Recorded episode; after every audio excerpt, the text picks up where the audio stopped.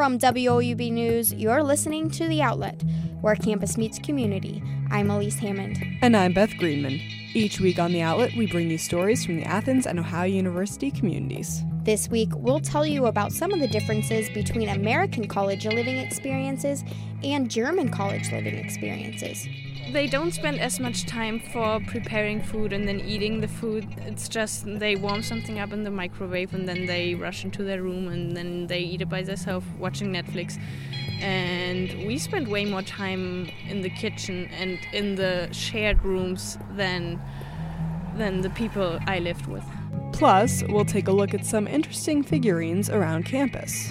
We'll give you all the details and more coming up right here on the outlet.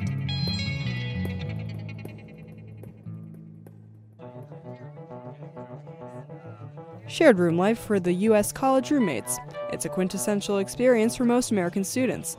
But across the Atlantic, European students have a different idea of what a college roommate experience should be like. Outlet reporter Lauren Ramoser tells us more about her and her fellow German students' perspective on campus life in America. Sharing rooms is not a thing at German colleges. Your dorm room might be small, but there is at least a door to separate you from your flatmates. And most students don't even live in dorms. They share apartments off campus, and usually roommates end up feeling like family. You might not share a room, but you do end up sharing more of your life, says Lisa Röver, a German student currently studying at Ohio University.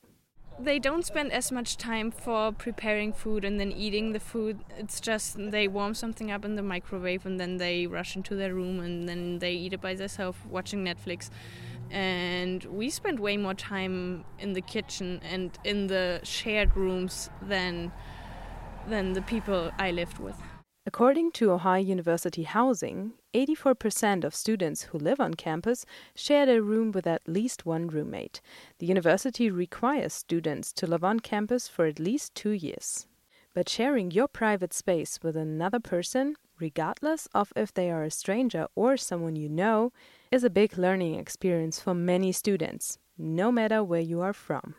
Precious Olovasanya remembers how hard it was to get used to her roommate's habits. My roommate was a big fan of Friends, and she would basically play it out loud on her computer every day. Every single evening, she would be playing Friends, and I'm not really a big fan of that show. I really dislike it. But now I think I've seen it all just because she would play it out loud, and I really don't like that. I'm not a fan of Friends, so that was really annoying. That was a bad experience. The best case scenario for sharing a room with someone is, of course, the creation of a close bond.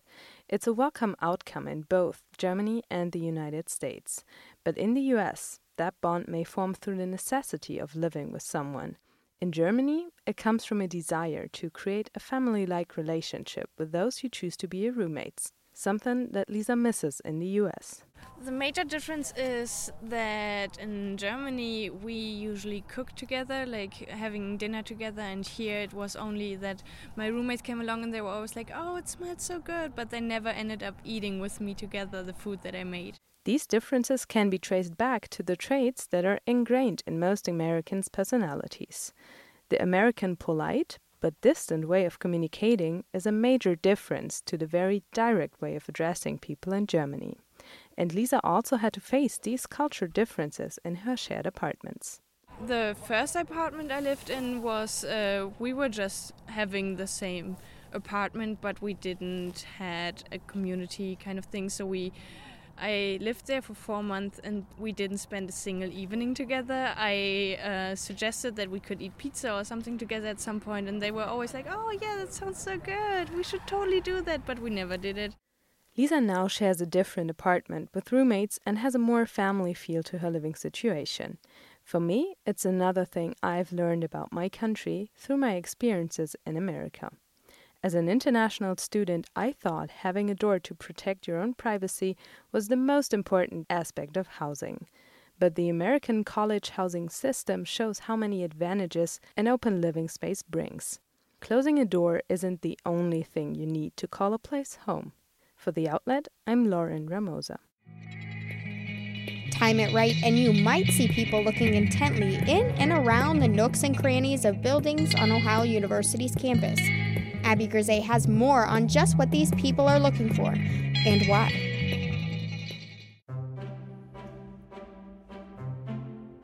Around parts of campus, those with keen eyes are finding small moments of joy in places you wouldn't expect. It started in November and December. Everyone else seemed to be finding them. Um, my coworkers were finding them, and they would come in and show it to me, and I was really jealous because I hadn't seen any, you know, in the wild yet. Until mid December, when media specialist Claire Berlin finally found that moment of joy. I found a cute little pink elephant on the first floor, like tucked in between some of the pillars. And that was the highlight of my whole week because I had fa- actually found my first one and I could be part of the group. The cute little pink elephant she's talking about is one of almost 200 small clay figurines. That's according to our last count. They are popping up all over the radio television building and Schoonover and even inside our newsroom. They range from animals to cartoon characters to inanimate objects. Most of them have eyes and are small enough to fit in the palm of your hand. And forgive me if I'm editorializing, but they're really cute. So these are my probably my all-time favorites right now and I actually had them at home on my Christmas tree over the holiday and then I brought them back into the office. But the thing about these critters is that we don't know who is making them. I like not knowing who's doing this because it could be anyone that I'm talking to at any time.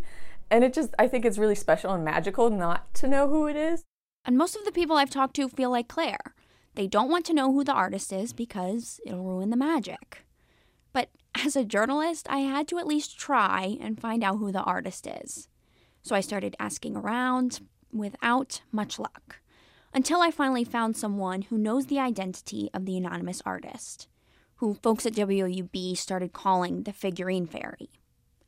Using my contact as a go between, I asked to be let in on the secret.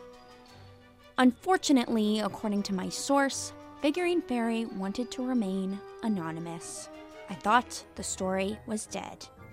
Until later that day, an email popped into my inbox from someone named Figurine Fairy.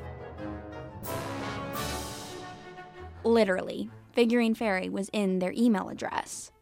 The Figurine Fairy was apologetic about wanting to remain anonymous, but they were gracious enough to answer some of my questions via email. They say they were shocked to see such a positive response to their creations and had expected to find them smashed to pieces. The figurine fairy says, quote, "The world can be a mean and ugly place that will chew you up if you let it. I know that I'm not the only person out there who has experienced the dark part of life and wanted to give others something to smile about. The Figurine Fairy has certainly given Paula Linscott, a student success advisor in the Scripps College, something to smile about. Every single one of them has like a special meaning um, because it like connects with something in my life. Paula says this is an example of one person making a difference, spreading joy and kindness. And for her, this is more than just a treasure hunt while she's on a break at work. I think because I see and I feel all of the the hard parts of life and the hard parts of existing in this world, I need something special and. And so I look for that every day. And it's really comforting that sometimes I don't have to look for it. It literally just I I I'm walking and there it is. I don't have to try to find joy. Like someone's giving it to me. Um, so I think that what this person is doing is really, really powerful.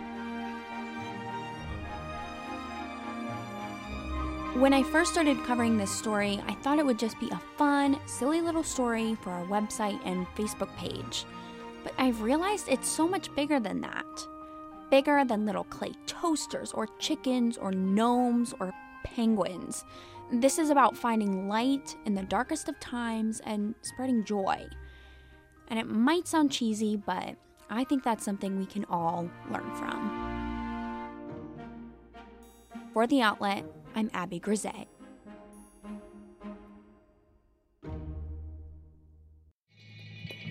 If you see any figurines around campus, tweet us. Tag at outlet underscore WOUB on Twitter and use the hashtag cute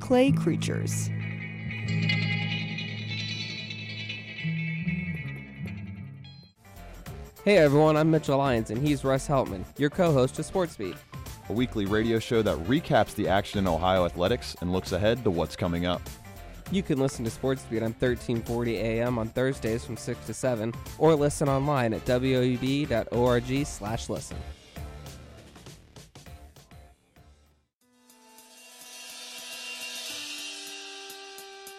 That's it for our show this week. Thanks for joining us.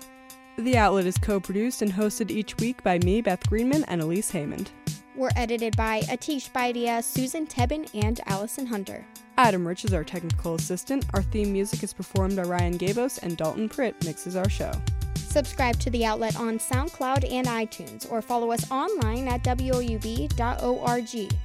You can also follow us on Twitter at outlet underscore WOUB and on Instagram, WOUB underscore outlet. We'll be back next week with more stories from the Athens and Ohio University communities. Thanks for listening.